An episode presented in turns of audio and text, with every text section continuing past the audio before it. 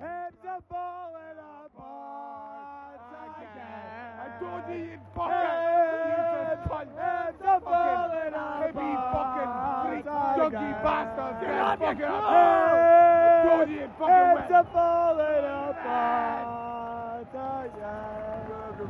down your pod, Mikey. Motherfucking dandies!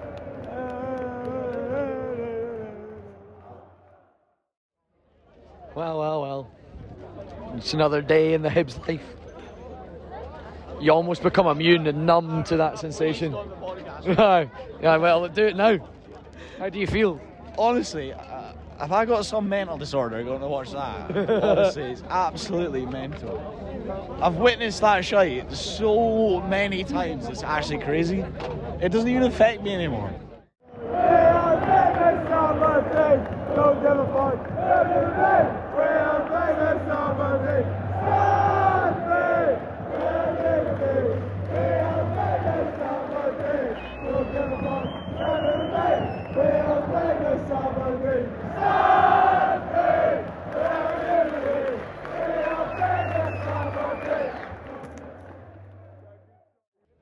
Disappointing, but anyway, as long as Hearts don't win the cup, then happy days. But it just makes you question why you even do that, why you go. It just gets worse every time. It just gets worse every time. Well, anyway, sharing it. Put that in your pod, said Mike Tucker. I will then, Father. Thank you very much for coming. Welcome, Guten Tag, Hola. From wherever you're listening, welcome into the Waverley Park living room. And what a week of Scottish football we have for you. Hibs were falling apart again, and the Dandy Dons were bouncing on their head. I've got the passion back. Aaron, maybe a bit of a tough one for you to take last weekend, my friend. Oh. Welcome to your own sofa once again, Aaron. Thank you very much, mate. Thank you. Happy as can be. Uh, we'll get into all that later on. Uh, we have a massive week actually in Scottish football. We said last week or the week before was the biggest. Maybe apart from the Duncan Ferguson thing. Tell you what, we've got an even bigger fish to fry upon. The man himself. He's back. He's cashing in. Craig Levein returns to Scottish football like the wizard in white, Gandalf. He hath returned with his, well, former manager at Brechin, Andy Kirk, making the trip down south to Perth, where they take over at McDiarmid to try and save the sinking ship. Oh, looking forward to talking about that Oh, one. a lot, a lot. Cannot We've, wait. we've got uh, Tam Scobie in at Berwick. Ooh, not as exciting. We'll gloss over that one. Aye. Old news. Um, Gretna got a win, so we'll give them a wee shout out. Um, amongst other things, we have a bit of a mixed bag episode tonight. Um, we'll talk about the semi final, obviously. Uh, me and Aaron have picked a couple things each from the weekend's action. Um, domestic football that was sort of buried underneath the, the drama of the two semi finals. Um, we won't just speak about Aberdeen and Hibs. We'll obviously give a mention to um, who was it again? I can't remember. We'll, we'll get onto it anyway. um, yes, uh, we have a new segment. Who's worse? Thanks for inspiring us, Craig Fowler. Um, if you're listening, you're probably not, but oh, you're coming under a bit of bloody pressure, aren't you? You terrace lot. Mm, there's new boys in town. They're called the Tour of the Terraces, and this is the song we play.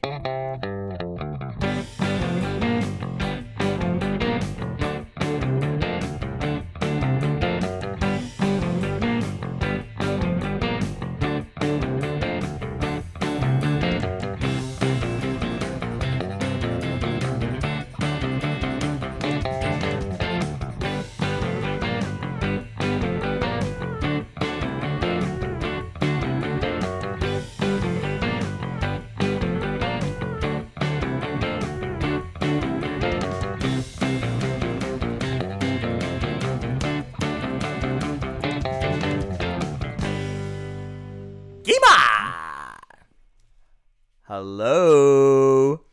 Welcome along, everybody. As you can tell, I've got a big old smile on my face. Something that was very absent a few weeks ago after the PAOK result and all the rest. There's no need to dwell on that anymore. New horizons. It's moments like the weekend that sort of come to define a season overall. and you think you sort of forget maybe when you get caught up in the whole drama and stuff of European games and old firm matches and stuff. All you really want is silverware. Um, you still have a chance in the Scottish Cup, obviously, Aaron, but it kind of brings you back down to earth a bit as a football fan. It's really, as a Scottish football fan, one of the only things that matter over the course of a season. Luckily for Hibs fans, we've got the derbies as well. I was thinking about this this morning. I was thinking, you know, the League Cup, Scottish Cup is what you aim for, and alongside the derbies for ourselves as well. But you know, getting knocked out in a semi. Um, we're going to be speaking about a lot. Yeah, yeah, yeah. in that manner to, to go out. But you know, as you say, we've got the Scottish Cup. Hopefully, we don't get to Hampden. Yeah, you had a poke the other night. It feels like Aaron, but you'd already learned to distance yourself, which I had not done by that result. You know, I'm enjoying it. I'm not getting carried away. But as Aaron rightly says, we'll get onto it a bit later. We have really quite, in, in terms of a Scottish football, quite exciting news to discuss. For me, anyway, despite the whole 4 6 0, um, in quotation marks, Specky Mongo chat, when Craig Levein was manager of Scotland, there was that whole page. It was like, playing 460 because you're a specky. Uh, you know. Spongo Yeah. games. That when Spongo was born. How is it? Spongo. Spongo was Sorry, born. Yeah, yeah. Um, do you know what? I, I loved his time at Hearts in a way, obviously, like Hearts fans wouldn't have, but he was such a heel of the league. He was a bad man. You forget how good a character he actually is until I just seen him like getting interviewed again Yeah. in St. J colours. I Like, know, I he's know. back. He's back. the beast is back. I honestly, I feel like un- Prime Undertaker has just come back for the dead, and he's taken one look at David Martindale. Me and you, hell in a cell. We're going to WrestleMania. I can't wait for that showdown. By the way, because Levein is going to be a content machine at St Johnstone. I can just feel it. And you know what? Andy Kirk, um, the sort of the old the old Brian Clough, Peter Taylor thing. Um, what is it again? Uh, face of the or the shop window. Craig Levein's the shop window. Yeah. Andy Kirk might just be the goods in the back because he had a very successful tenure as Brechin boss. Won them the Highland League was on course to repeat that this season. Um, was unlucky to lose against Spartans. Um, I don't think there's any shame in that. I think Spartans are a really incredible side, uh, which just shows you uh, how good Andy Kirk is as a manager. And I think that th- that could be a duo that it's a bit saucy. It's a Yeah. bit, it's a bit sneaky saucy, maybe. You're absolutely spot on there. Yeah. I think Andy Kirk's been talked up a lot and had a lot of credibility to his name after what he's done. I think he was going on to win the Highland League again and maybe even triumph East Kilbride. Maybe get Brechin back into Easily leagues. could have done. I mean, we've we've all seen East Kilbride can fall apart at a moment's notice this season already. Um, I don't think um, many people would have been saying that if Andy Kirk's Brechin side had met uh, East Kilbride in a theoretical world, Yeah. uh, I don't think Andy Kirk's Brechin would have been underdogs by any stretch No of the imagination. Absolutely Uh, no so it just shows you that there's good, um, there's good sort of credibility, a good bit of nous going there. Um, not managed at this level before, obviously, but then he's got Mr. Levein, who has managed many, many times at this level. Um, and I just can't wait to see what they them two can produce. Especially, um, you're going to touch on that later, Aaron, but with Livingston's dramatic drop in form, Yep. um, I think it's going to come down to a straight out shootout between Levein and Martindale uh, in the media and stuff. Great you know, like, this could be such a great uh, little uh, yeah storyline, as you say, running throughout the season. And um, it feels like momentum, for some reason, is kind of behind St of Well, I mean. St Johnstone win their game tonight, then they could be off the bottom somehow. How the How? fuck is that happening? How? And to be fair, Levein's this will be his first game, so it's not even like him and Kirk have had any influence. Just could be doing it off their own back somehow. Yeah, yeah. Uh, It's almost like the appointment itself has kind of triggered. Uh, obviously, you get that whole new manager bounce thing, but it, I feel like if it had been another manager, a Tommy Wright, Yeah. oops, the greatest manager. Don't bring that up. oh no, Out with their pitchforks outside Waverley greatest Park, manager of all time, potentially. Um, there was someone else that won a cup double a few seasons I can't remember that little rat's name. Uh, no, we did receive a bit of uh, a bit of hounding from one or two St Johnstone fans, and you know what? It is that was in the moment. I'm gonna hold my hands up. I actually was just talking shit, and I thought that Tommy Wright might have even won that double at the time. Obviously, it was fucking Callum Davidson. Everybody knows that. Oh, well, it bloody drew you lot in, didn't it?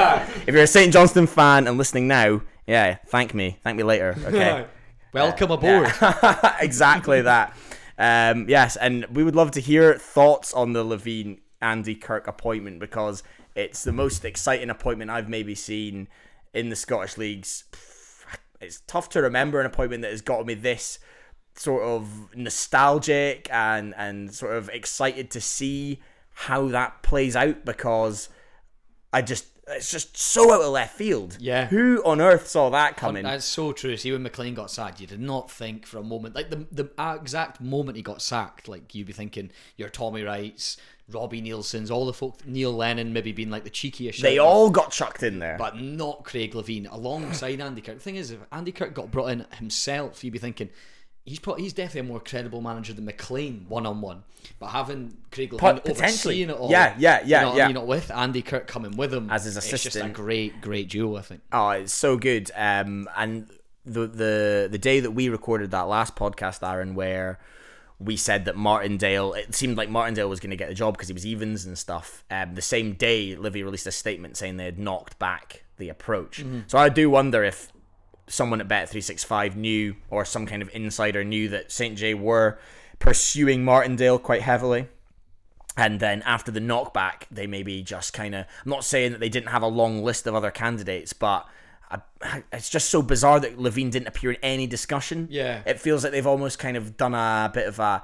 Not a U turn, but they've sort of just thrown the plan out the window and just thought we need something to spark this season up. It's the perfect appointment. It re- it really, really is. And even just hearing him speak again and saying, you know, I wouldn't have took this if I It wasn't working with- something and with good something." people. Aye, That was what he like, kept it was, It was an easy decision for me in the end. But like, fair enough. Like, right hearing it. Does that imply that he wasn't working with good people at Hearts before? Aye. I think it does. I think it. Um, he, he he was speaking about how he wouldn't have accepted it if he didn't feel like he had the energy for the job. I feel like his last tenure at Hearts really crushed the spirit out of him. Um, you could see by the end he was just a beaten man, Yeah. totally beaten, and the results were terrible, and the whole system was broken. And then when he was director of football, and like it was just a big hot tangled mess. But there's no reason why he can't come back now with a sort of fresh pair of eyes after a, a few years you know, sort of relearning, I guess, his trade a wee bit down the divisions, and now he's taking it back up again. And I have I have high hopes, maybe coming from a place of optimism and wanting to see it. I've been so in St J's corner all season. This could really be the moment where that fight, like if you're if there's not a ma- if there's a manager you're gonna fight for in Scotland, like. Craig Levein is gonna be that guy as a young man. It's He's the been, perfect you know what I mean? Yeah, yeah. It is the perfect appointment because, you know, St Johnstone are now got an experienced head, but he's also probably one of the most experienced managers throughout the whole league now. And if you cannot get up for playing behind this guy, Yeah. with such a good coach behind him and Andy Kirk, who's going to be teaching you the, the laws of the game and how to play well, etc. Um, I just think it's such a good good duo that's going to be able to lift them, and it's just put their momentum compared to your Livies, your Ross Counties, even your Motherwells now above them. it feels like the momentum has really shifted, and Livy's um, sort of drop will have given them a lot of heart in that um, in that sort of relegation battle that's coming along now. Um, but yeah, I mean, if you're playing for St Johnstone and you're born, you know, post 2000, even 2001, 2002, um, which a lot of these uh, younger lads might be or, or will have been, you'll all know Craig Levein from growing up. You know, he was a Scotland manager. Okay, not a very good one, but if you're if you're like from the Perth area and you've managed to get into the if you're in the under 21s, the under 19s, fucking hell, it's Craig Levein. He Yeah. was Scotland manager when I was a kid. Yeah. Like you know, George, if George Burley was cutting about in the Aberdeen facility for some reason, it wouldn't matter if we all married. thought he was. he would probably get mad. It wouldn't matter if we thought he was a good manager or a shite manager. Be like, fucking hell, it's Scotland manager Aye. coming along. Aye. Um. So yeah, all the best. Is there an element uh, of, of, of this guy kind of trying to prove himself in one last rodeo? Like It's- after a kind of it record in the past. You know what it is? It's the gunslinger taking one last walk into town. I'll meet you by the bell tower, Martindale.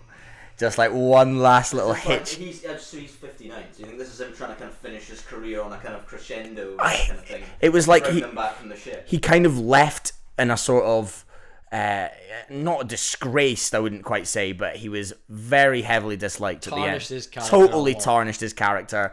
You know, he's been a legend of Scottish football for so long. Dundee United manager, very successful at Dundee United. He's been really successful at Hearts in patches. Uh, he was a Scotland manager. and then he went back to Hearts and he had a really tough time of it and all the rest and and we all know how it kind of fizzled out. So it was like he almost he he wasn't even managing down in the lower leagues. He was um some kind of it wasn't a director of football, but it was like he was involved in the business side, but also in the coaching side a little bit at Brechin Yeah. felt like he had gone off to a peaceful retirement up in the north in Angus where he could just see out the end of his days. But no, no, no. Someone's come knocking on his door for one one last showdown, you know, in the centre of town. Uh, the gunfight at McDiarmid. Ah. Uh, He's not going down without a fight, that boy. So yeah, Good um, luck to the Jambo very- bastard. yeah, I can't wait. I can't wait to see it. So up up the Saints, one St Johnstone, um, class. So I mean, after that, how can how can you really follow that with Tam the news of Scobie? the news, eh? Yeah, yeah. It's the only real news item. I think we'll just maybe well Tam Scobie's the the Berwick manager now. Move Next on. item. Yeah, um, quite a funny one. The K-pop Rangers debacle, Rangers Football Aye. Club. Um, it, is, it was last week, I think, anyway. But I just thought we'd shout out because it was quite funny. Um, Collab you never saw coming. yeah, you did not see this one coming. K-pop meets Govan, Govan. Didn't even know what K-pop was until about ten minutes ago. Like. So uh, the Texas Rangers. pop. Yeah, Oh, right, Korean pop. Yeah. Korean pop. Thought it was Kilmarnock pop. the new fizzy drink. Kilmarnock Gordon Sawyers. that boy, like Kilmarnock pop. There's Derek, like lead, leading the band out. Derek and Stuart Findlay and Lennon Miller and Dimitar Mer- Mitov. Crow Spine. the worst. Imagine they Yeah, were yeah, playing yeah. on Saturday. I Slowly wanna got beat. kiss you, Derek, and Ash Taylor too. then Kyle Vassell comes in with ah, can't be arsed. Too far, too far. yeah. So um, so yeah, uh, Kilmarnock pop. Um, basically this this K-pop band, Korean pop band, really famous in Asia, um, were hired to perform at a Texas Rangers match, um, a baseball team in the states. Uh, they all turned up though wearing Glasgow Rangers tops rather than Texas Rangers tops, and there'd been some kind of mix-up, so they were all there with like uh, Laudrup and that on the back of their shirts and like McEwan's lager printed across the front front of their jerseys. It was like the classic 1990s Rangers McEwan's lager. Quite smart top. tops, Guttenly. Unfortunately, you have to admit it. it they are beautiful uh, football uh, football strips, and I would certainly have one if. We'll get them on next week. Yeah. oh man. Would have been just one Rangers fan in the crowd. Like, what the fuck? Well, There's definitely one guy from Texas. It's a Glasgow Rangers man. There's Rangers fans everywhere you go. What on what on hell, man? What is this wizardry? What the heck? yeah. Um, but yeah, that was quite a, that was quite a funny one. I thought. So uh, look it up if you don't believe me. that is me. Uh, yeah, and uh, one one final one final shout out on the news. Gretna got a win. Woo! Woo! Well done, the fucking Gretna. At last, uh, Gretna 2008 managed to get three points on the board against Broomhill. Um, Broomhill FC just now, is Aye. it? We've already gone over this, I Yeah, know, but uh, yeah, Broomhill FC. Um, obviously, not having a good season uh, as well. Judging by that result, Aye. anyway. I Aye, mean, Broom- I thought they were doing all right before that. Yeah, Broomhill are doing all right. It's a bit of a freak result, to be honest with you, on paper. are they mid-table? They're a mid-table, just above mid-table team. Would they not be expecting to be a bit They were, higher toward like towards the top end? I think at the start of season four, we're thinking Broomhill were going to be bang average, and Right. people sort of surprised them how decent a start they've had, and they've faded away a wee bit. And I think that has been cemented by the Gretna result. Yeah. Um, but you know, Gretna have been pretty solid. They've been getting a lot more compact and harder to beat, and at home especially, they've been uh, getting a lot more joy. Albeit the results are hard to get, but that's massive for them. It's a massive result. I think that um, it's you know Gretna. what a what a fucking roller coaster that town that that club. I guess it's a sort of continuation of the previous club to have have risen so meteorically and then total obscurity and then your Phoenix club. Normally you have this romantic idea of like a Phoenix team that rises from the ashes of an old successful club suddenly like sort of taking the leagues by storm and we were going to see Gretna in the the top end of the Lowland League pushing to get into League 2 maybe and, and all the rest of it and being one of those top teams. And they've been just a, such a disgusting football team really the whole time that Gretna 2008 have existed. Um they had bloody Ben Spellman playing up front for Christ's sake. Some boy, some boy that works at the artisan pub down the road, like you know. So no offense, Ben, if you do. Great listen. guy, Yeah, absolute top guy. formidable guy. Don't but- batter us, please. Plays for. Ah, he's down in London now. So Who did he play for before he, he was- left he again? was- London FC. tiny. Uh, he's playing for London FC. He's playing for K-pop FC. He had a wee, He was going to try and play in Lithgow. He was telling us. Is it Linlithgow? But was it? tiny, I think he had a little spell at. Tynecastle. Ah. Yeah, you're right. I thought you were saying he was tiny. Ah, he's was like, tiny. Come with six foot three, mate. What's the weather like? He's absolutely there? gigantic. Let's put you in a grow bag. right. Uh, yeah. So so well done to Gretna. Um, I don't think. Wow, you never know, but I don't think that's gonna really change I their know. season. I don't know. Them, them, them in Edinburgh Uni, they're above Edinburgh Uni now. Wow. Okay. so, so okay. they're, they're just two points above them, and it's obviously only one of them can go down. So Very nice. It's going to be the absolute battle of Yeah. the dog shits. I stand corrected. Knife fight in the mud. Yeah, Ah, absolutely. yeah. So, Class. Yeah, yeah. you know, who, Football likely, is a knife fight in the mud, to be honest. It's just a, a bloody mud wrestling match with lions. That's what football is. You just don't know when you get your. Succession. Yeah, yeah, yeah, yeah, exactly. I'm the eldest boy. I'm the eldest podcaster. and uh, yeah, one final item on the news this week: Derek McInnes, manager of the month. So congratulations, Derek. I mean, not the candidate that was really obvious. I mean, when you think about it, it's like, ah, fair enough. They've had a, What- they've had an all right month. They've had an alright month. They've had an all right month. yeah. Looked at it though, they've played three games this month. Somehow. That doesn't really justify. I. You can't. So, you they've- know, they've lost to Celtic, beaten Livy, and then they beat Aberdeen. that is dog shit. I'm sorry. Yeah, maybe you're looking at the wider picture and Kyle Vassell's firing, and they look better than they did last month. They look a lot better than they did last Yeah. month. They look pretty bad last month. Actually, they look like they might be certified bottom six, but they're certainly in the top six race for sure. Killy. Um, so maybe he deserves it. I think it's more a case of who else do you give it to? Ken, who else can you Like really give it to? is there? You're like when you go down the list of managers, Naismith definitely not going to win it. Brodgers, like you said before the show, Aaron, has to do something that's, Miraculous. He needs to win every game 4 0. Yeah, for him to be manager of the month. Clement's not been in the job long enough. Barry Robson, obviously not. Well, maybe got to the mm, Barry Mm. Robson. Then he give it to Barry Robson. Barry Robson's painting over the cracks. and we all Yeah, know we all know it. We all know it. Uh, The only manager that could potentially be is, you know, one of your main men, Tony Dock. Tony Dock. I was gonna. Yeah, I think the Dock could have had a, a real chance at it. Um, for some reason, well, here we go. We can take another pop at the terrace here. The terrace put out a little list, and it was like the tiers of all the teams in Scotland right I've now. seen that, yeah. And it was like Celtic and St Mirren at the top. It was like everything's fine. Mm. yeah. And then it was like the tier below. Hibs were on there. Hibs are on the tier that's like everything's fine or everything's good or whatever. Yeah. Like tier two, like calm down. I don't think Hibs fans are actually thinking that. And also they had Dundee in the category that was like shit, shit, Yeah. everything's going wrong. Like. Uh, what are you on about? No, Dundee are having a great. great season. Life's good in Dundee, Dundee are like- having a fine season. I think some Dundee fans have been a bit unhappy at certain results and at, at the sort of way some games have gone, and maybe some of the style of play. Style of play, I But. I think that that's them. That's like a good sign. Dundee fans should be wanting to be more than relegation fodder Yeah, every season. yeah. So it's good to see them looking up to try and be top of the bottom six or pushing into that that sort of uh, top half of the table. Um, I. I there's not a chance Dundee go down this season. I honestly don't think there's a single chance. Um, they've got the Mexican boys back. Yeah. Portales has been out for a while, so yeah, I think um, everything's all good at Dens. So maybe maybe Tony Dock could have got it. We're changing it officially. It's Yeah. Tony Dock. yeah, Docherty, Tony Docherty, manager of the month. Uh, congratulations, you are the tour of the terraces man of the month. Um, free program coming to you in the post. Take your pick. We've got Stenhousemuir, we've got Spartans. Give us your address. yeah. Even got one named after you. What's that, Eric? right. Okay. Great stuff. Well, news bulletin.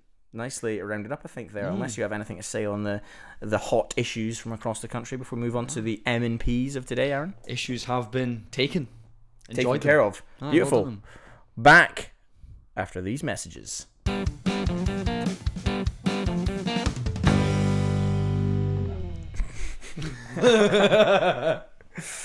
so, as everybody across the country that is invested in Scottish football knows, and probably people that aren't invested in Scottish football know, it was semi final weekend in the League Cup where Aberdeen played Hibs and a very late kickoff, which was a very nice thing to be a part of for once. It's normally a half twelve or three o'clock if you're lucky. Five fifteen.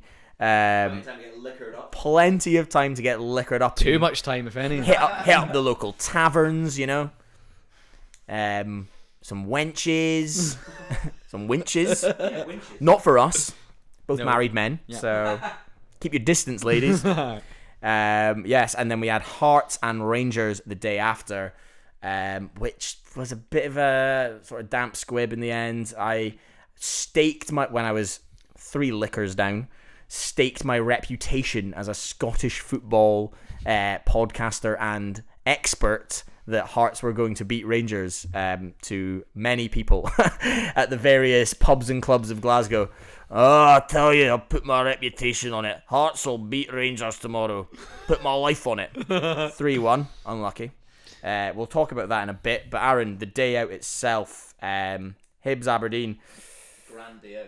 what a day out it was uh, for me. there, but- A day at the races. You were Uh, there in spirit, though. You were. I wish you Uh, were there. For some comfort, maybe, Aye. I had afterwards. a very chilled one actually while you guys were gallivanting. Yeah, yeah. I'm sure you did. Oh, why? We know what that means. it was very chill. Oh, on the the whole place to myself. old prescription stuff, was it? Prescription stuff. Medicinal. Yeah. Medicinal purposes. Get on with it. yeah. Back on track. So, yeah, me and Aaron met up at Counting House Pub. Aye. Um, Aberdeen and Hibs Collide. crossing blades, which is quite funny. Barely I could look at each other. instantly got the sheep shagging bastard chance as soon as I came in. So get it right up those two little pricks that were sat beside you, Aaron. Aye. You were not happy with them either. I seem to Nah, I had to had to bark at one of them for genuinely. One of them were like shouting Marta's name, and I just had to tell one of them to chill out. Tell them to settle down. Aye, How aye. Do you know her name? Uh, because I was speaking to them, Oh, and having a laugh with them, and Yeah, then yeah. they were just like, "Oh my god." How annoying is that? Ah, it was a bit. Yeah. But to be fair, the, the whole day out and from the start was class. It Like, was it a was great day out. speaking to you and bumping you. I felt like it was about five minutes though, Mikey. That I saw Oh, you for. mate, I know. I think it was. It was- had it one pint, and that was. It's all we could manage because we had to go meet my granddad, who's also a Hibs fan, um, who Oh, had was your flown granddad. across from Italy. Yeah, the the mighty Frank James was down for the game, so I had to obviously. Guy lives in Italy, you know. Yeah. Uh, had to go and shoot off and meet him for, for a quick pint pre-match as well. Uh, Frank probably listening to this episode for our takes on the semi-final. Imagine so. Keep it clean, Aaron. Hello, Frank. You are live on Channel Four. Please do not swear. Bit late for that. Yeah, well, it's a bit. He knows me. He knows me inside out. Uh, so yeah, I went off to meet him, uh, and then afterwards it was straight to the game where I met with my dad and my sister's boyfriend Dylan, and all three of us went as a collective. it was quite funny because normally you're with your mates and stuff, but going with the old man and your sort of sister's boyfriend, who is one of my mates. You are one of my mates, Dylan. You only say his Officially. sister's boyfriend. Yeah, yeah. that. Well, don't believe anything he says. Um, the good, the good Sir Durante as well. Yes, so that was quite a funny little trio to be a part of. Um, going absolutely nuts all game long, obviously. Uh, and like I said before, Aaron, the Hibs end from our perspective was pretty quiet. I thought. Aye, the, I mean, for myself, went through with about ten of us. You know, more popular than Mikey, so keep that on record. Uh, rather than just his, his dad and his. ah, he's had to string along his dad's and his, his sister, his girlfriend. My mates are my dad and my sister's man. That's all I've got. That's all I've I've got. got Stenny, Andy, Jamie Elliott, but uh, good, good laugh, and then um, Naismith. Naismith. Nathan was on good form, to be fair. Yeah, he was. Told him to follow the pod, but patch me. good good thing as well. Nathan. yeah, Nathan yeah. had a hundred quid on Hibs to win. Unlucky. Brutal. A hundred quid on Hibs to win. But uh, we- I mean, we got there, and you know, it was quite a subdued Hibs atmosphere, and Yeah. that was really forecasted in the in the start of the game itself, with Hibs fans screaming at each other, telling people to sit down. And there was literally at least four or five different breakouts of people telling other people to sit down, fingers waggling in people's face, shouting profusively. Well, they, they did. So we were the only little section that was sitting, but me and Andy, we stood strong. Stood strong. Good men. But you know, there was a woman barking at us behind and was like, "Sit down so I can see the games." Like, turned down, was like, "You're at a semi-final. You're at a semi-final, love. Yeah. You're embarrassing." But it was just, like, it was, an, it was annoying because you know, it just killed the atmosphere. A Turns out Frank was one of the boys shouting at you to sit down. shut it, Frank. But, Frank uh, was up leading the charge. I seen him with a megaphone down the front. aye, like, aye, aye. Sheep shagging master. balaclava on. Like, Aye. I mean, going into the game was feeling very optimistic, yeah. to be honest. Well, so we actually recorded uh, three voice notes um, at the top of the show, you heard spliced mine and Aaron's full time takes. One obviously a lot more Andy- Andy subdued in than the other. And Andy. McNaughton, of course, was in there giving his take. Um, two very unhappy laddies. Uh, and then you had our our side of things, which is a bit more riotous. Um, Felt like Mike was a Hibs fan. to be fair, like, he sounded fuming. My dad is the boy going mental in the background. So I think it's the angriest I've ever heard of. I loved Dad, it. we just won. We won with ten men. Somehow that was what cheered me up the Yeah, next yeah. day. Listen to him going mental about Hibs. He's like that. I fucking told you. I fucking told you. That's like, like shit he's told What are me. you on about? I don't know what he's Then he told goes, me. put that in your pod afterwards. and you've done it. So but yeah, so I mean, maybe the best way to set the stage for the game um, is to just listen to mine and Aaron's pre-match takes just as we went into the ground. Here is what I had to say, and here is what my bald brother had to say. Alpha goals are gone. eh, Alpha goals are gone. Just about to go into the stadium now. Um, feeling slightly optimistic after a few beers, but I'm feeling it's going to be a a one 0 or a three two. That's what I'm feeling. Don't know what way it's going to go, but in a good mood. Spirits are high. Better get checked by the uh, security guys. Here we are in the Aberdeen end pre-match. I'm with Dylan Durante and Mike Tucker. His name is Mike. He's Mikey's dad. Let's go, lads. What is your thoughts on the game? Dylan first. I'm going for a 3-2 Aberdeen final. Father, your thoughts on the game today, please. Well, quite frankly, I think it'll be a tight affair. But come on, you fucking lads! I'm predicting 1 0 Dons. Let's fucking go, boys. Come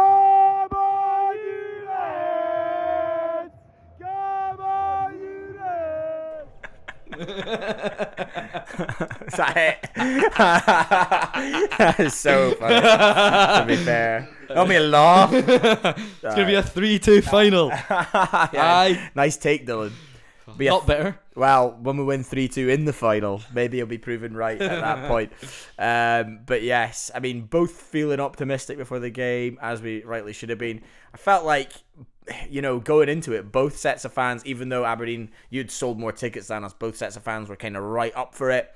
Um, but that was quickly uh, sort of sucked out of the stadium after watching both teams try and play some semblance of football for about 10 15 minutes because it was apparent that this might be a long old day at the office for both clubs. And rightly so, we both should have been up for it. Like, the, not, Of course. a Hibs and Aber- Yeah, yeah. obviously being a semi final, you're going to be, but also being optimistic. We're playing against Aberdeen in a semi. You are playing against Hibs in a semi. We both it's games on paper. yeah. We should win. Yeah. it's games on paper as well that both teams are exa- not in good form whatsoever. Both there for the taking, and you know the, that's why everyone was in such good moods. But as you say, that was slowly eradicated as they kicked the ball. Yeah, and, and then as both sets of supporters watched the game unfold, it was it, by halftime, the sort of uh, not the atmosphere being sucked out. I thought it was actually for being a smaller attendance at Hampden than what you would maybe hope for an Aberdeen uh, Hibs game. Yeah. Obviously, um, the form of both teams will play into that heavily. I think if both teams had been flying, would have easily brought like thirty plus. Yeah. at least. Yeah.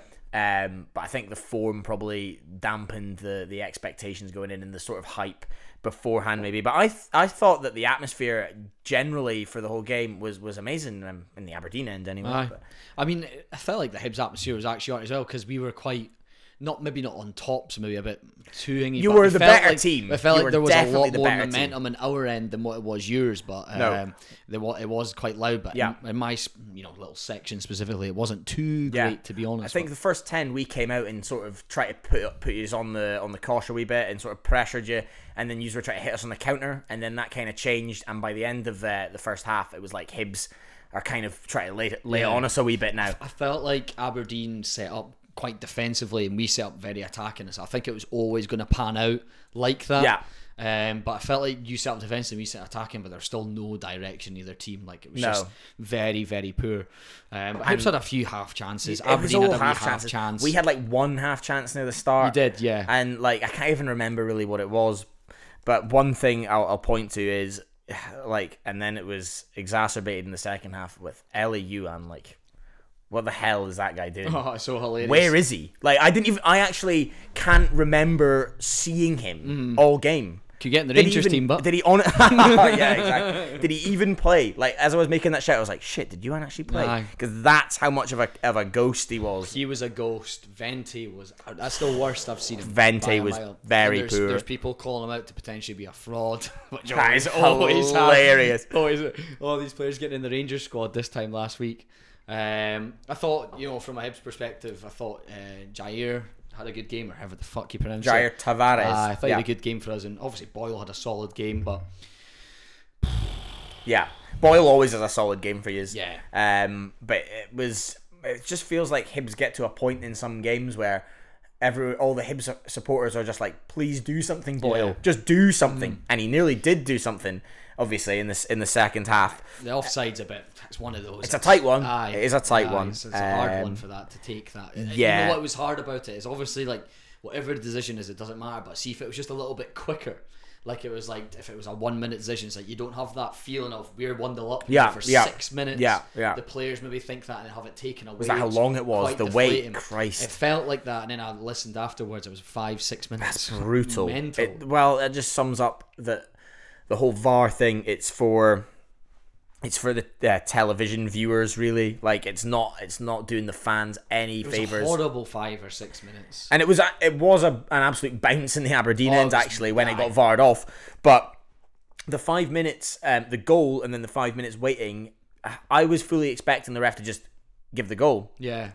So it was like we could be just playing here now. Let's just crack on. Ah. So like it was good, but the whole process was still horrible. Uh, even though we benefited from it. Yeah. like it still was not an enjoyable thing. Yeah. Even though the the goal got chalked off, like honestly, I think having experienced it a couple of times live now, I'm I, I fully think it is basically just doing the TV viewer service at home because like it's it's kind of exciting to watch at home because you hear the commentators, you watch them going over at the monitor. There's the whole oh my god, you've seen the replay, like mm. the debate in the living room, like is he doing that or not? Whereas you've got twenty eight thousand supporters inside Hampden just standing with their thumbs up their arse, like what are we doing here? Is Is it a goal? Is it not a goal? And then, okay, it is a goal, but or it wasn't a goal in the end. But it was just a bit like it's just it's so shite. Aye, like it well, so Shite. it still feels like obviously Scotland have a dumbed down version of the full on VAR. So VAR it feels light. like we're still not even getting like the full Yeah. answer for Yeah. decisions like that. Yeah. It, it was a hard one to take. That- But it's that- nature of it. You It get them and you don't get them. Like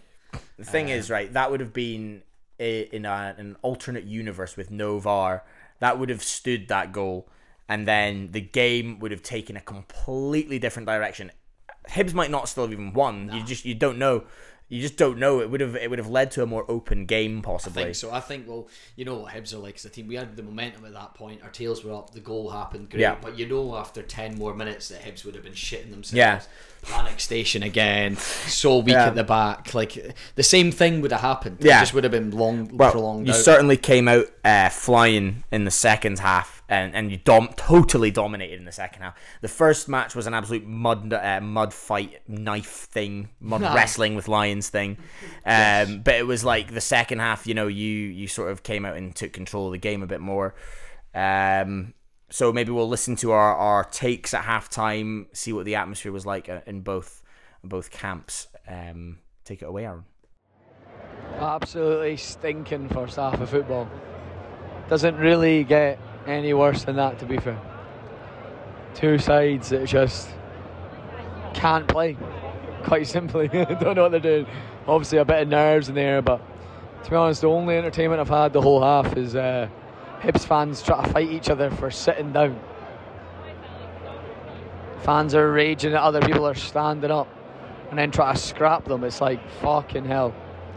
Get something better to moan about. Disgrace. An absolute shambles. So pathetic, but aye, if that's what folk get a kick out of, then fair enough to. I'm doing the halftime voice note from Hampden for the tour. Um, I'm pretty unhappy with that so far. We started on top, we faded out, and now it's a very even game. I think we've let Hibs back in it, but I'll tell you one thing: outnumbered but never outfought. Mon the fucking dandies. And now I'm gonna pass you over to my father, Mike Tucker. And you know the song? You know the song? You know how the song goes. His name is Mike. He's Mikey's dad. He's the greatest Aberdonian that we've had. And here he is with his take on the first half. Mike, take it away. Well, thanks for the introduction, Mikey. Um, I think the first half was pre- predominantly Aberdeen to Yeah, start yeah, with. yeah, yeah. Hibs started to get back in the game and started playing the game more in our half, which was annoying and irritating sometimes. But I still think that we've got a team that can win the game at the end of the day. Um, hopefully, It's going to play out. uh, I, I- think it's going to go a goal, uh, either team. One uh, goal will yeah, it, one yeah. one goal or maybe two. But I think it's probably going to, on the balance of play in the first half, I would say in Aberdeen's favour.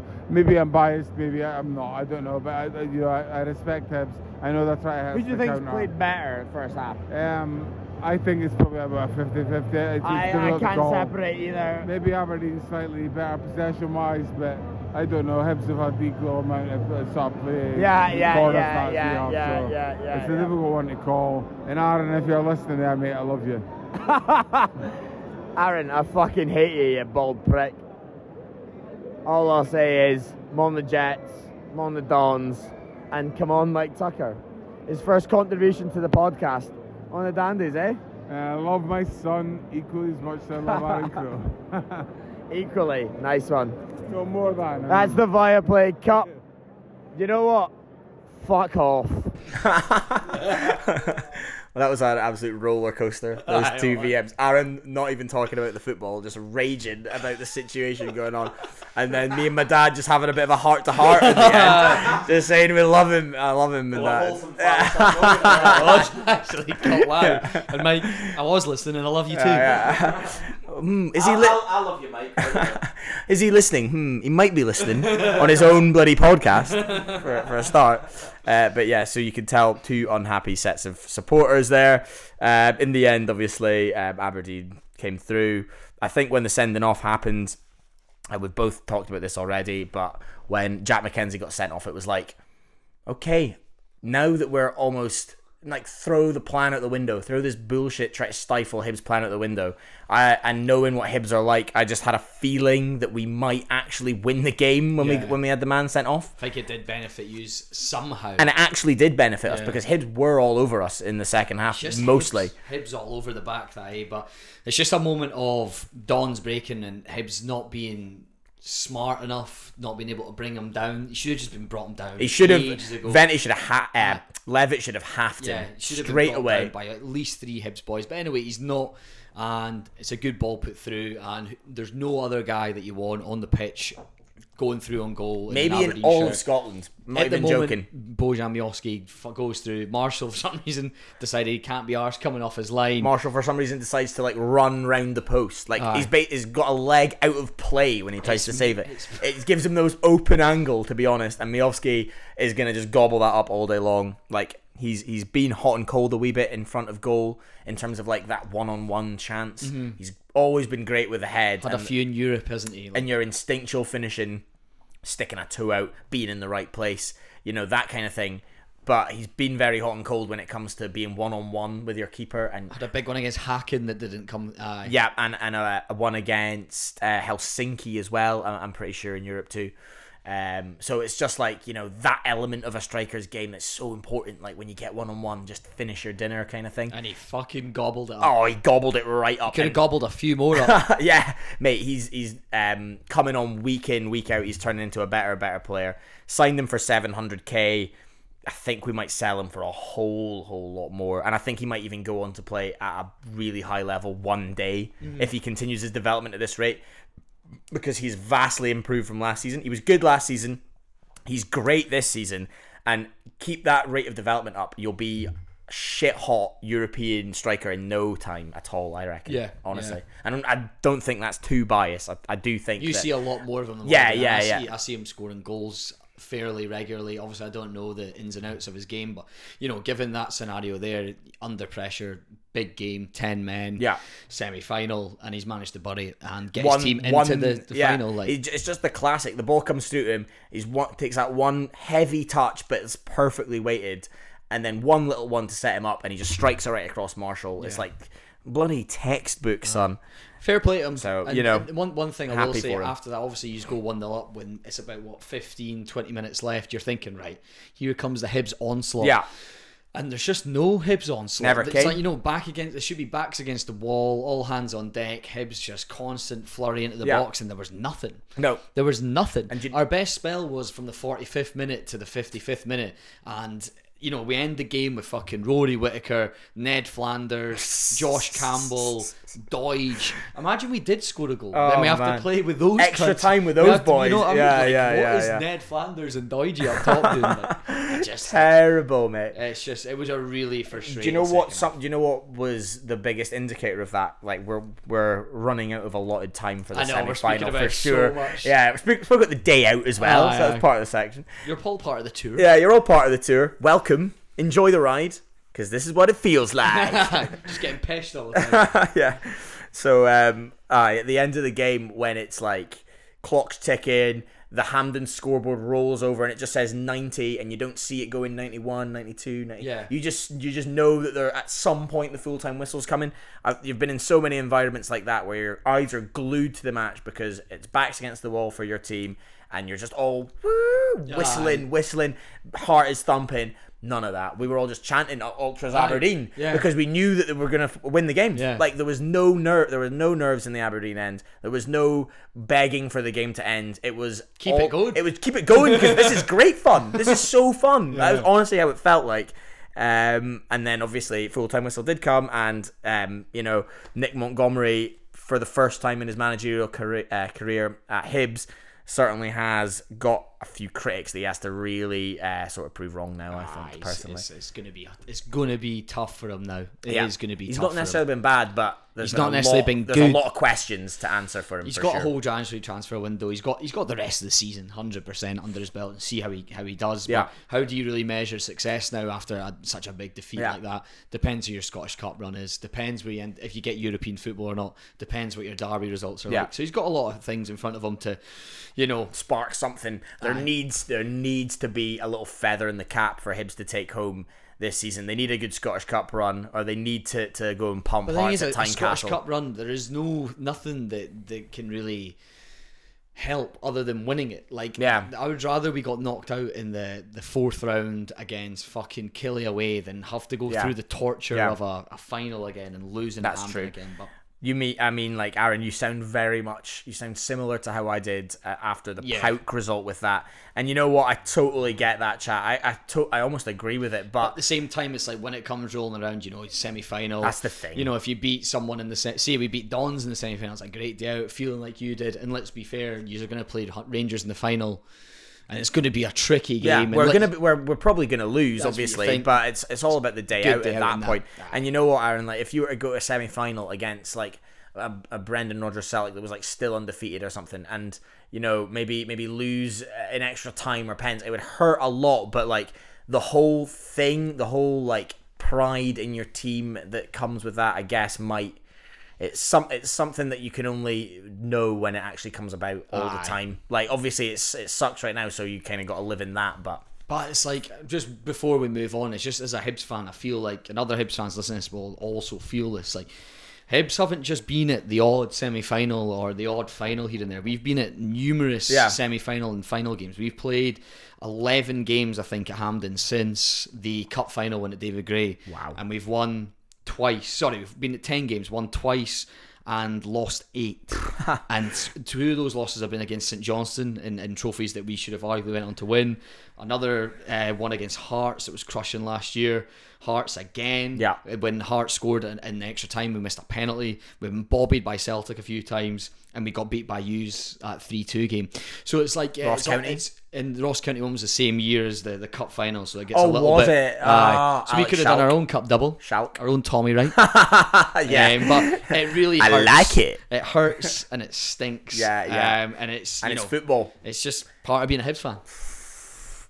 Brutal. Should have stayed a hun. That is football, mate. It's, it is football. Well, you can you can um, reveal your, your true Hun colours in a second, Aaron. Your true Rangers uh, colours in a second when we get onto the Hearts and Rangers game, which we will do right now. Um, I mean, Philippe Clement getting a little smirk from the fourth official.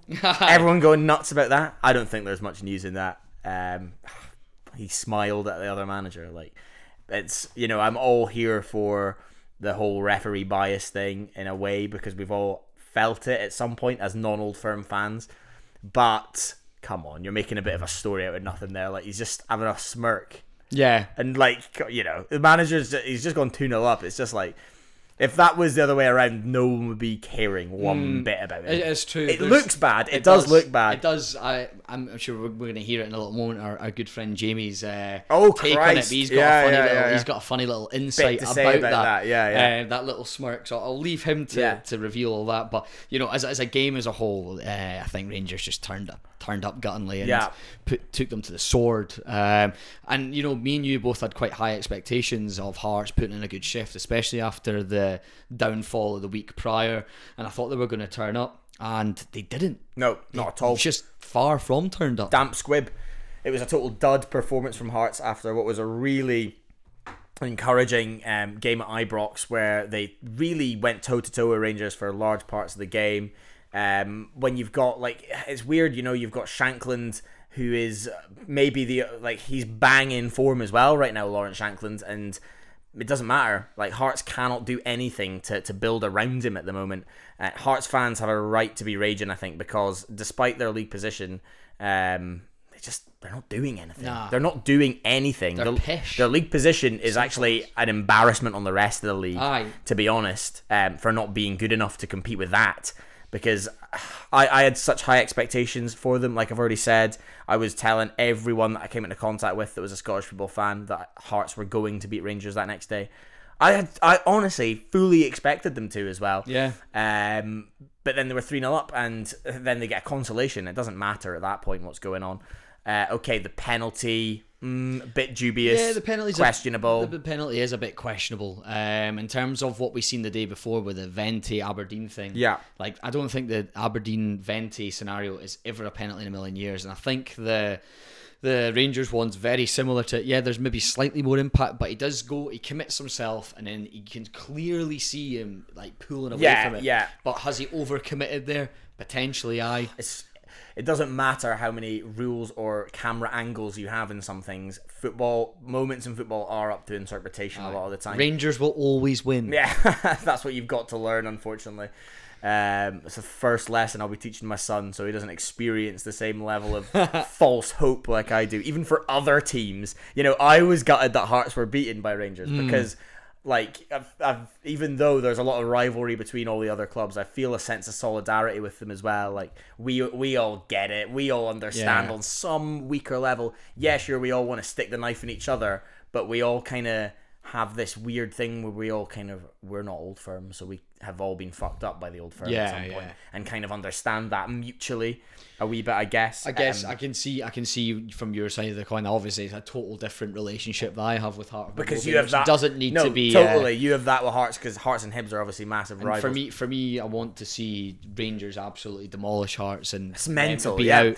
As a, a total outsider of, as being an Aberdeen fan, we're almost like onlookers a lot of the time in the way the Scottish game operates because we don't have any derbies. Yeah. We've got rivalries. We've got loads of rivalries, but we don't have any derbies. We don't have any close knit, like close to home, passionate. Uh, things where your mate was a Cove fan growing Aye, up. who just wait till those Do you lads know- are. yeah, exactly. Um, so I feel like the opinions that we have are obviously going to be different quite a lot of the time. So Yeah. that's the way I see it. But it's, Yeah. it's interesting to think that. Um, one thing we should definitely um, let fly uh, is our is our old pal the Jolly Jambo, who was indeed there at the game. Um, I'm sure he was very happy with the outcome. Uh, Mr. Jamie Cowan. Um, I've not heard this yet, so so please, uh, Jamie, fill us in uh, on your matchday experience. thoughts on the game. Again, Hearts had that game plan. You need to keep it tight against Rangers at Hampden, and they, they did that. It was nil nil. wasn't pretty, but that's the important thing. You keep it nil nil at half time, and then you slowly get yourself into the game. Second half, we had two opportunities, and they scored. It was a good save from it, Butland and Kingsley. It's another save from Butland.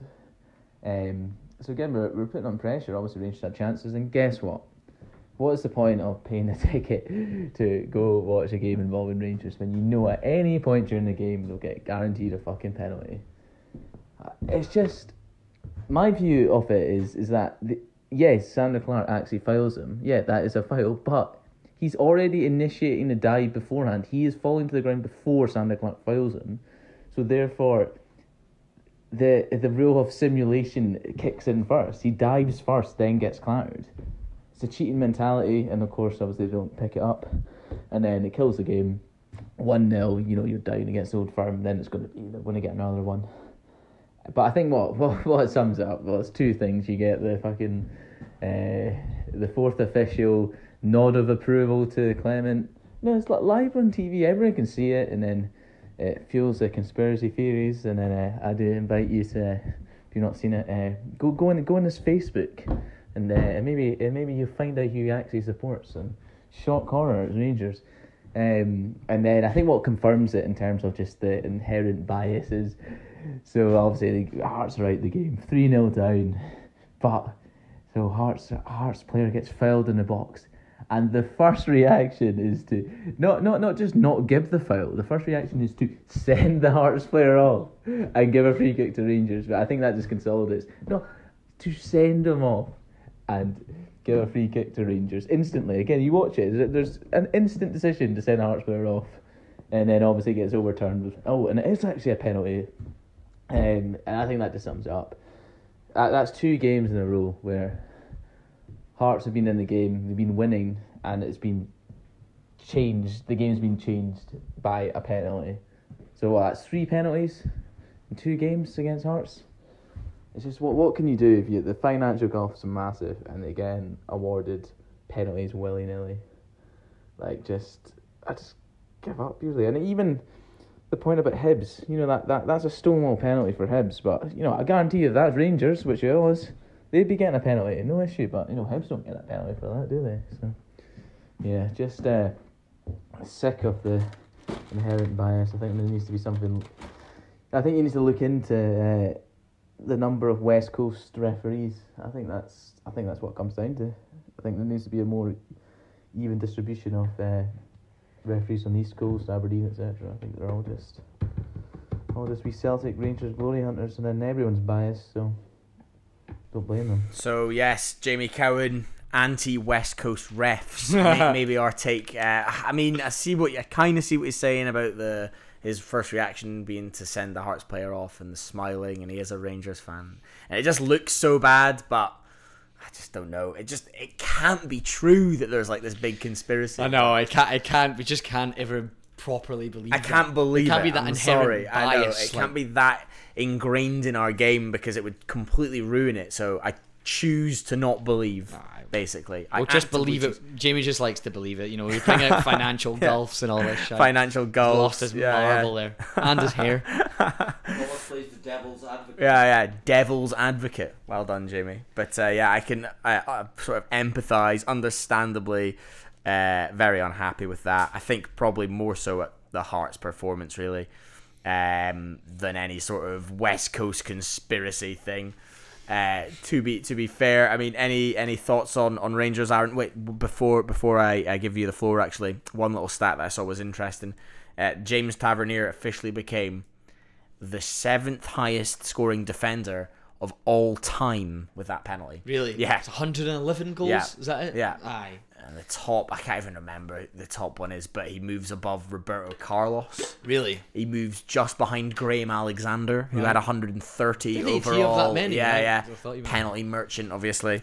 Um, Would so love yeah, to know who else is in that list. yeah, I saw it the other day. Beckenbauer in it. Mm, possibly. I know. I know. Um, uh, what's it? What the hell's his name again? Um, Ramos. Sergio, Sergio Ramos, was in there, which Right. was, I was like, that's quite mental. Aye.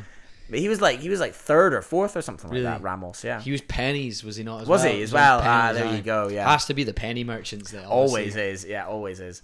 Um, so yeah, fair fair play to Tav uh, in that regard. A whole lot of pens in there as well, but his his uh, right wand has been ter- and the left Aye. has been terrorizing Scottish football for a fair few years. So And his middle one. If you count. Very nice. Uh, yeah, so I think, unless you've got anything to say about Rangers quickly, Aaron. I mean, the less said about Rangers, the better. They're steamrolling through, aren't they? And they're, They're doing very well at They're moment. looking to be good. They're looking uh, like a, a hot side again, and you know they've got that game on Thursday night. all it Win takes. that, good momentum for them. when when you have a club like Rangers, all it takes is a new manager to not even necessarily be tactically insanely good or anything like that, but just to be bit adept and to not be the old guy. Yeah. To just not be the last guy, Yeah. basically. Be a bit of a presence in the change room, and folk want. End of the day, there comes a lot of pressure at Rangers, so that pressure's on the players already. Yeah. And if they've got a manager you feel pressure with as well, Yeah. then that's half the battle because you're going to beat your Hibs, Yeah. your Hearts, your Aberdeens, your Motherwells, your Killys, your Ross Counties, your Dundees, you name it. Give it six months until the players really know Clement, and then his managerial ability will actually be kind of tested. Well, I think his managerial ability will be tested against Celtic 30th of or whenever course, it is. yeah, yeah, that's, yeah. That's exactly when we'll see if he's cut for it or not. cut for the mustard. You're not going to kill me. Yeah. uh, great. So I think that's that. That'll do it for a semi-final chat. Um, Get away from. Moving on. Uh, Aberdeen will play Rangers at some point in December, 17th. seventeenth of December, and you bet your bottom dollar. Me, Mike, and Dylan will return. He's Mikey's another dad. episode. oh God, that song was playing in my head throughout the night out. Actually, a little bit. Just a song I made up. It's a That's song. Yeah. um, but yeah, so um, next up we, we had some we had some domestic action obviously over the weekend that kind of was overshadowed by all the drama of the semi-finals. Um, but it doesn't make it any less exciting. Um, I've seen the old Luke McCowan free kick for Dundee doing the rounds on social media. Absolute ping, Yeah. to be honest, and that contributes heavily. Um, well, it's just another uh, bloody feather in the cap of, of Livy's massive downfall. Uh, a feather out the cap, uh, Yeah. if anything, to be honest. Because Feather gone. Livingston have been praised a lot on this show. Um, David Martindale, it's not working. He is tactically lost at the moment. It feels like the managers, uh, the other managers in the league, have maybe figured out his uh, his old Catenaccio style of football. Yeah. and they can now uh, play around it. And Livingston need to find something from somewhere because mm, it's it's all going pear shaped right now at Almondvale. Yeah, and you know, Livy have always built their foundations on being able to defend properly and be stuffy and hard to beat. And there's still huge elements of that, but they've not got anything going forward. They've not got that Nouble anymore. no. Not got him playing, and he was such a good outlet for them. But you know, as you touched upon there, four losses in the spin, one win in ten games. That is a one embarrassing. goal is a in joke. five games. That is a like joke. it's just they're they're the top end of the pitch. They're they're really struggling, and you know they're they're not able to hold out these results constantly because there's just so much pressure on them all Yeah. the time. Like Oh man, it's it's not it's not good at all, and hopefully for Livingston fans' sake, Martindale can find an answer because is his jacket on a sugary peg, as they say, or is that just crazy talk at this point? that's crazy talk. Yeah. I think Martindale's in a job for for life there. To be fair, yeah, you're probably I, right. I think he's a hard man to get rid of at, at Livy. He's such an absolute legend for them, um, and he's doing such a formidable job. And I think he will be hard. He's a bit like a, a Derek McInnes, I would say, figure. I know what you mean. Oh, When he was at Aberdeen, He's Like, got a way that he plays. He's got a style that he sets his team up on. Uh, He's, he's hard to beat, um, and he very rarely deviates from that style, no matter who they're playing. Yeah. But then the problem is when you play in such a way as Martindale sets up Livingston, and the results aren't coming. What do you do? Do you just continue to defend and continue to get battered? Like when you, it's almost like when you set yourself up to draw every game, or when you set yourself up to just like get results and get by. When when it suddenly stops going right, and you have to s- sort of try and pull a rabbit out of the hat, you have to try and attack, and you have to try and win a game. Like, how do you do that when all you do is set up for draws and you're losing games anyway, and you're getting pumped anyway, um, and this stuffiness suddenly just becomes a, a bag of feathers that have been lit on fire by every team that they come into contact with because it's just not working. So something needs to change drastically, or Livingston, um, especially with Craig Levein up their arse, I think will find themselves in, in real trouble very soon. Yeah, it's a good point. It's a very good point, Mikey, and, and they do need to find something going forward in the pitch. Like it's easy for us to sit here and say, but you know, as you said, Le- Levein coming in now. Um, Ross County look like they're doing okay again recently. Yeah. Um, it's just you know, it's not looking too great for them with the Levein Yeah. appointment, and there's a huge game tonight with St Johnstone playing Motherwell. If you know St Johnstone win that game, you they go imagine? above Livy, and then all of a sudden it is all eyes on. I'll be on that at the moment, won't it? Yeah, it so- will be. Aye. Oh man, Um, live react. But Aaron reacts. 2 0 St. J. No way! Andy Considine. oh my god! Wow. And Nicky Clark. Sixty-eight 68th is just so genius. Fucking hell. Oh, I knew it. So there you go. Livingston are now bottom of the table. Craig Levein is just beating the managerial maestro, apparently, that is Stuart Kettlewell at his own game. Aye. 2 0 up, and you fucked it up. Wow. You did not fuck it up. There you go. That's genius. There you Wow, go. the Levein era has truly arrived at McDiarmid Andy Park. Kirk double. Yeah, that is so. Uh, the Andy Kirk. Andy Kirk is the shop goods in the back. Ah, he is. He's the brains of this operation. I tell you what, Andy Kirk will benefit massively from all this. Oh. He's going to go on and manage someone in the Premier Championship after this is all said and done. I, I probably, if, if it, I mean, I need to calm down for a second. They're turning up against the worst team in the league right now. against one of the worst form teams in the league. Fucking hell, I'm ready to give him the Aberdeen job. So fair play.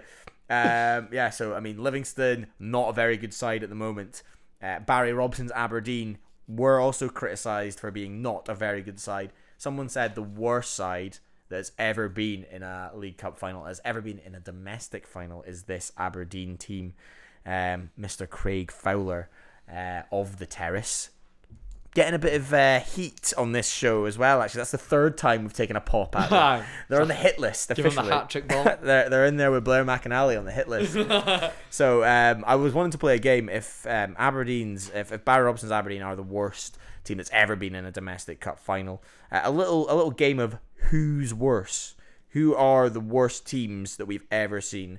And I'll give you two teams, Aaron, and you have to tell me which of them are the worst team, basically. Is there a right and wrong answer? Or it's football subjective, mate. Good. Wha- good. whatever Thank- you thank feel. God. I know you've got two lined up for me as well. So, Oh, I do. Uh, my two for you. Um, on this round of Who's Worse, Fingers on buzzers. round one, we have Gretna 2008. No, pre 2008. I was going to say, Gretna 2008, locked in. Gretna everything but 2008. Can you defeat the Concon? we have the original Gretna, Gavin Skelton's Gretna, I think you'll find. Or last season's Dundee United. Who is the worst team? Oh, That is so hard to choose. Yeah. So hard to choose. I think Dundee um, United last year's was just. They were. I'm gonna. I'm gonna. I'm gonna go with If Dundee they were United. to, if they were to play, who would win? Dundee United would win. You reckon? Dundee United would beat that Gretna team. I think. Um, obviously, that Gretna team. If I had the real three players in that Gretna team off the top of my head to save my family, then they might be gone. Right. Um, but I'll give you one. Danny Grainger, Danny Grainger. Gavin Skelton, Oh, and they had a Uruguayan guy up front. I know. Really? Yeah, yeah, they did actually. Uh, might have sold him before they played a game because obviously they went into all the financial trouble and had to sort of bail a lot of players out. Aaron, Danny Swanson might have played for that Gretna team. They had a whole bunch of players that then were picked up by other Premiership sides and kind of became mainstays in a lot of other teams. Uh, Skelton went to Killing, for example. Fabian Yantorno. There you go. That is that is insane. Um, never actually heard of him. I just knew there was a Uruguayan that team. But what I, Diego Forlan up top for Gretna. yeah, yeah, that Gretna team got to a cup final, and they also beat Dundee United twice domestically. Yeah. So while they are one of the worst sides the SPL's ever seen, the SPFL's ever seen, um, they weren't in the SPFL, but I still think they would certainly give last season's United a game, if not maybe beat them. But my argument towards that is they only won five games that year, and majority of their points and wins were post split. Um, There you go, okay. And also, they had ten points deducted for administration. And when a team has ten points deducted or points deducted, they're just a joke at that point. Yeah, okay, They're so enough. meaningless. Whereas Dundee United, you know, Dundee United had a lot of hype around them, and they obviously had that AZ Alkmaar fucking That was that was the and they had the, the whole thing, wasn't it? That was pretty much the whole thing right there. and Summed they, up. they all just went went to shit after that. And they Yeah. had a really good squad, and everyone was thinking they're going to be fighting for top four and this and the next thing, and they were mucking around at the bottom for so long, and we just thought they were going to come out of it eventually, and didn't. But they were still an okay side. Okay, Ah, they were terrible. They were, but they, They were. were so shit. And Gretna got to a domestic cup final, and if Gretna had that extra ten points and they hadn't gone into administration, you would have seen a very different story. If they had not been deducted those ten points, would they have stayed up mathematically, or were they were they that that far gone? I don't know if you can whip the, the They league would table. have been far gone. right They would have been 17 points of Kilmarnock. with plus ten points. With the, the so they were relegated twenty seven points in the clear. Yeah. Jeepers. Maybe that does settle the debate after all in that case. One great thing about that Gretna side though, manager comes out to the the Scottish Cup final wearing a kilt. Is it not Davy Irons? Dave Irons, that's Aye. exactly who it ah, was. it was. Comes out wearing a kilt and a big thistle brooch. Ah, he- And rather than the suit and tie. No, no, no. Pipers, kilts. That's legendary. It's fair. great. Yeah, The yeah. reason why I I knew that was because he's a Stenny manager now. Is he? Yeah, Ah, that's aye. pretty genius, actually. Aye. Probably the crowning moment of his career. But right, fair enough. Okay, I think 27 points, relegated by 27 points, kind of speaks for itself. So maybe last season's United edge it. Um, who's worse, last season's United or Gretna? It's Gretna. Ding ding ding. Aaron, over to you. Who's worse? yeah, Gone he's off. doing it. Done my, out my gimmick there for a Yeah, moment. yeah. You went into my gimmick for a second there. Slipped off the mask. Who's worse, Mikey? Yeah. Brechin City's championship Oh, yeah. side or Cowdenbeath's championship side? Yeah, okay. Jimmy Nicholl's, Cowdenbeath side. Um, hmm. I am going to answer based on present day. And I'm going to tell you why I answer based on present day. Because one team is nearly gone invincible in the Highland League this season, and one team still looks over their shoulder at a potential drop into the East of Scotland League. Yeah. Basically. Um, Cowdenbeath have never recovered from that, and it doesn't look like they're ever going to recover, to be Mm. honest. Uh, Brechin were terrible that season. Did they even get a win? That Brechin side? Brechin collected four points. That Oh, one win and one draw. No, four, four draws. draws. So zero wins. Zero wins. Jesus Christ. You're looking for the keyhole. oh man, it's such a tough one to answer. Um, I think the f- okay, my answer is this: if the the effects, it's been worse on Cowdenbeath in the long run. Brechin have managed to sort of re- revive themselves or recover from it better, um, and it's fucked Brechin over uh, Cowdenbeath over way more than it's ruined Brechin. But the seasons individually, probably that Brechin Yeah. side, I would have to By say. an absolute country mile. Yeah. Um, it is, but if you're looking at it from that perspective that you're looking at, uh, Brechin obviously in a far better position. Whole pie, Jenny. Aye, for the keyhole, Mikey. Yeah, yeah. Who's worse? But yeah, Jimmy Nicholl, as a man of a bit of pedigree, um, the Cowdenbeath manager at the time, he was Jimmy Calderwood's assistant at Aberdeen. Jimmy Calderwood, the best manager in Aberdeen's history. Um, so I think that he wouldn't have let his, his side maybe be embarrassed quite on that level. Um, obviously, they had the 10 0 at Tynecastle, which can't have helped confidence in the ranks at all. A very famous result, that obviously. Cowdenbeath got beat 10 0 at Tynecastle. Um, it's just like, just stop. At some point, as a professional athlete, you have to look across the field and see the tears in your fellow man's eye and just stop, surely. Or do you think you just send them out for all out violence no matter what the level of play is? Because you must be going, I'm probably ruining some of these guys' lives and careers by doing this. Aye, you're part of the 10 nil Cowden. Yeah. Oh no. That's all they'll, they'll ever be. And uh, boys that played in that team, it's probably the biggest mark of their whole football career. The biggest thing that's happened to them is getting pumped 10 0 at Tynecastle. Mm. Aye. You know, it's a it was maybe a glorious moment for Cowden, but Yeah.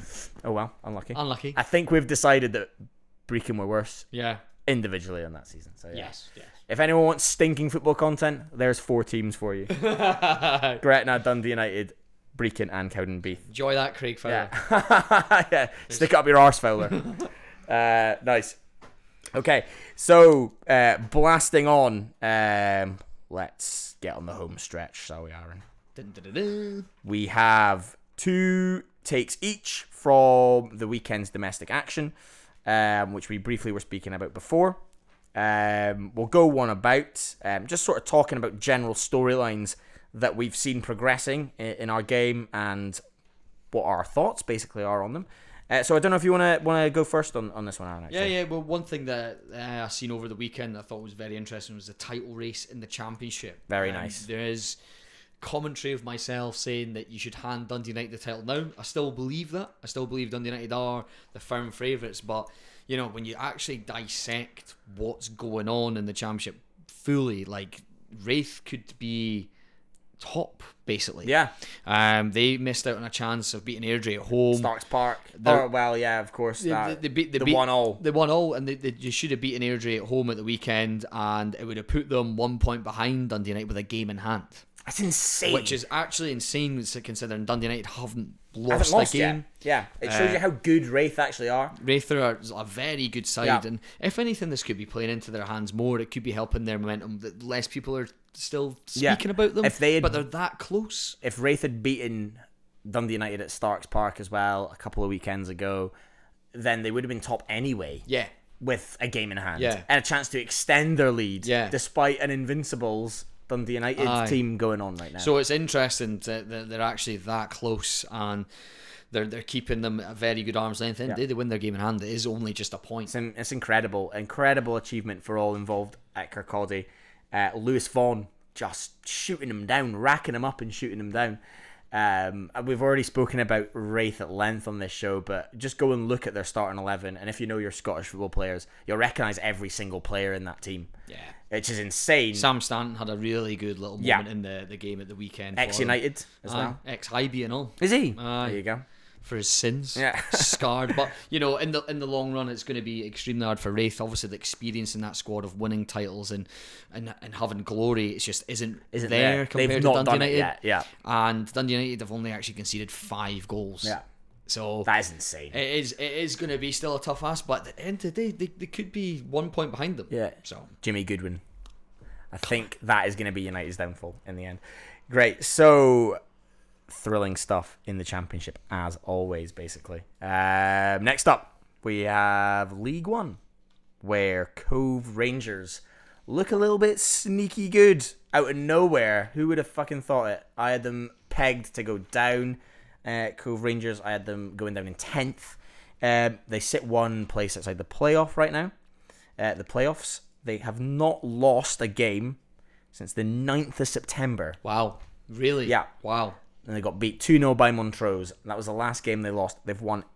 Uh, they've won and drawn every game since then. They had a few draws, and now they're winning regularly. Uh, Paul McGowan is showing his experience in League One. He's really sort of stepping up uh, and sort of leading the team as you would ex- expect a player of that experience. And he's maybe not got it quite as much anymore, but the former caliber he used to have.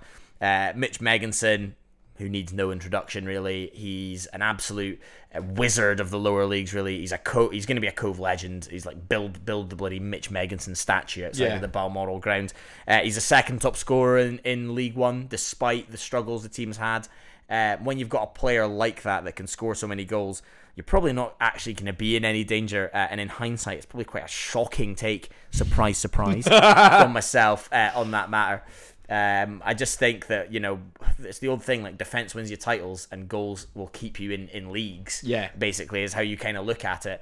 Um, and when you have a striker like Megginson, um, I'll be uh, like Cove could easily make the playoffs um, this season. For 100%. sure, could make the playoffs.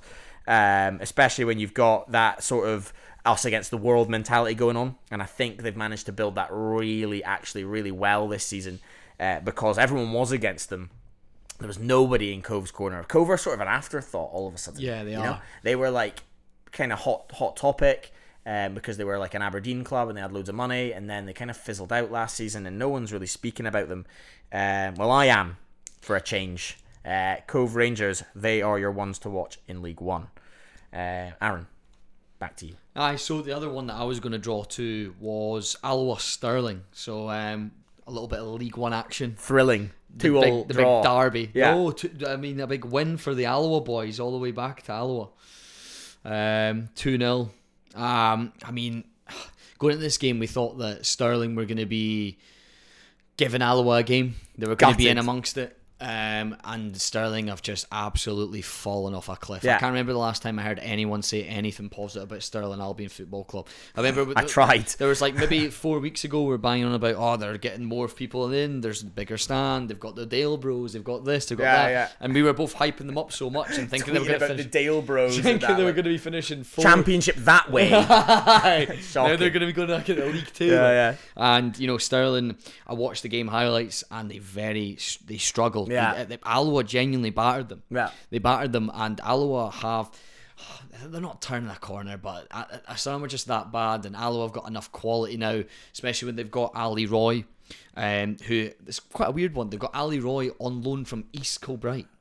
When do you ever see that? A team that's two divisions below Yeah. loaning a guy out to a team above. Yeah. to show you the arrogance of East Kilbride. Aye, or is that just how maybe. good they are? I, I don't don't know. know. I don't think it is. I don't think it's just how good they like, are. Like it's just, just it's, it's quite bizarre. It that. is very bizarre. But I mean, he got a little goal there. He he's been getting a lot of praise from Alloa fans, and he's Yeah. been an absolute live wire for Yeah, that no, squad. Alloa will have been absolutely loving it. My the person Alloa, obviously, that's Yeah. an Alloa fan, um, beating their Stirlingshire rivals. Um, just you know, Alloa once again. We talk about Cove flying under the radar. There's a team that flies under the radar every single year, Yeah. basically. And Alloa had a bit of a shaky start, but once again knocking their pan in in League One. Will they be there at the end of the season? Probably not. They might make the playoffs. They're in a push at the moment, but they're not. They're not exactly setting the world alight.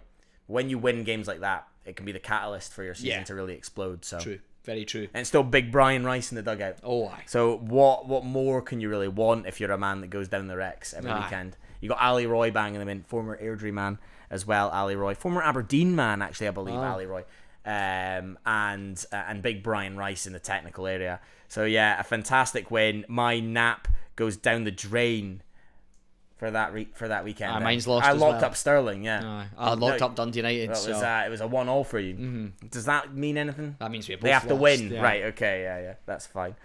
Where's Uh, your cut off? Yeah, yeah, uh, excellent. Okay, and the final team we're getting to for our domestic rundown. Uh, I'm taking a wee look at Spartans. Um, the Spartans boys just taking so much advantage of Edinburgh City's calamitous collapse because Edinburgh City just got beat 5 1 at the weekend. Spartans won again. Spartans will keep winning. In fact, Spartans have only lost once all season.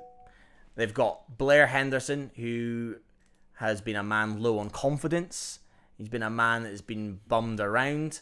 Uh, he's a a man that's not been utilised maybe properly um, at a club that he was, you know, really really um, hitting format for a lot of his career at Edinburgh City, and he was kind of let go. And I think he's maybe a man with a bit of a point to prove. So my boss, my old boss, the restaurant I used to work at, uh, he's on the board at Spartan. So I was uh, when he was last in, I actually messaged him or messaged him. I was speaking to him in person about uh, Blair Henderson. I was like, oh yeah, Blair Henderson's kind of doing well for himself, and he was saying he was basically really low on confidence around the training ground and stuff, and um, he was starting to get it back ever since that Stranraer game when Spartan sort of turned it around. Like the, ever since then, Blair especially, but the rest of the boys have started to believe that maybe they can really kick on and do something special this season, and that's proven by the fact they've only got one loss. They sit two points off the top of the table. Uh, with the same amount of games played as Dundee, uh, as one game's less, sorry, played than Peterhead. Um, so I mean, it just shows you that this club, who have gotten a lot of praise this season, but I don't think anyone expected them to be this fucking good. No, not right at all. now. And, and let's remember that one loss was a 95 minute goal against Steny at Yeah. home.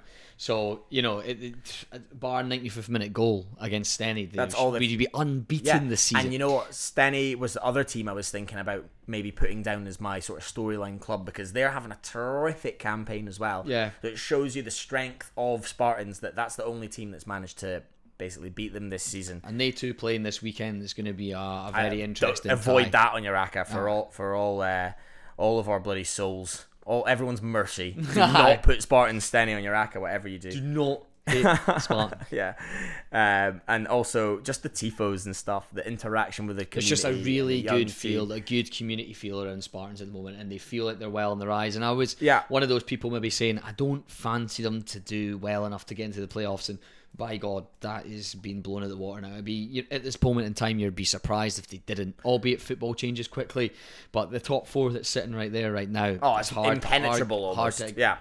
hard to look elsewhere. But It's very tough to break into that top four in League Two. Peterhead, Dumbarton look incredible, but everyone thought that was going to happen.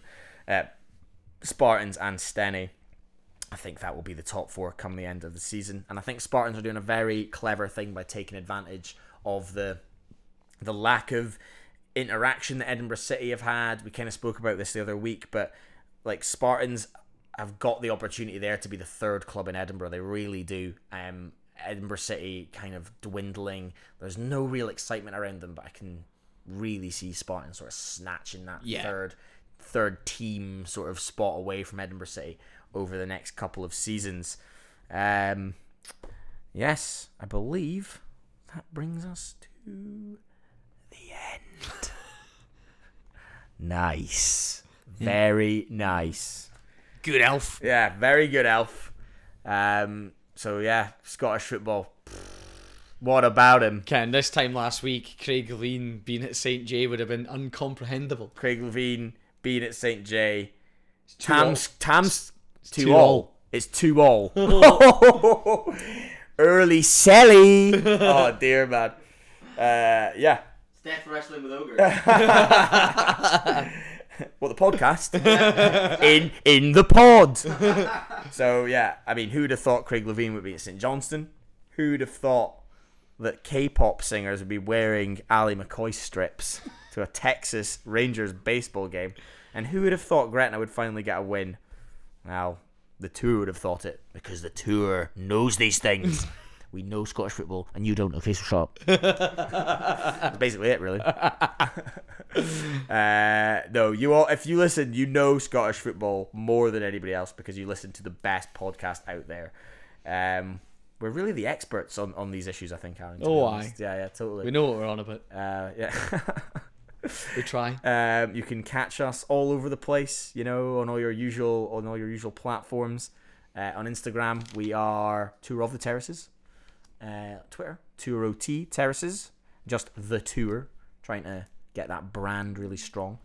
Uh, TikTok, TikTok is. I'll pass you to the TikTok manager Um, it is just the tour podcast at the tour podcast. at the Tour Podcast. How's the TikTok going? Ah, it's got all nice. Twenty-one followers now. Six videos up. Kind of your department. Aye, I Oh, just yeah, sort of yeah. motor along with it. It's That just is Aaron's basically uh, one one video of Rangers fans just rinsing us, but good, good- Oh, it's yeah. good. It's good. Dumb fun. and Dumber. Dumb and Dumber. I believe aye. it was. Few Yeah. other comments, but Alright. won't bring them up.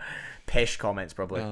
Aye. Um, yes. Usual probably. Any any any sort of final things that you want to get across? One, yeah, one thing I would love to get across. Please, if you are listening to this point, give us a five star rating. On Oh, yeah, Spotify. yeah, that yeah, would for be sure. Sensational if you could. We do put a lot of time and effort into this, and it is good fun.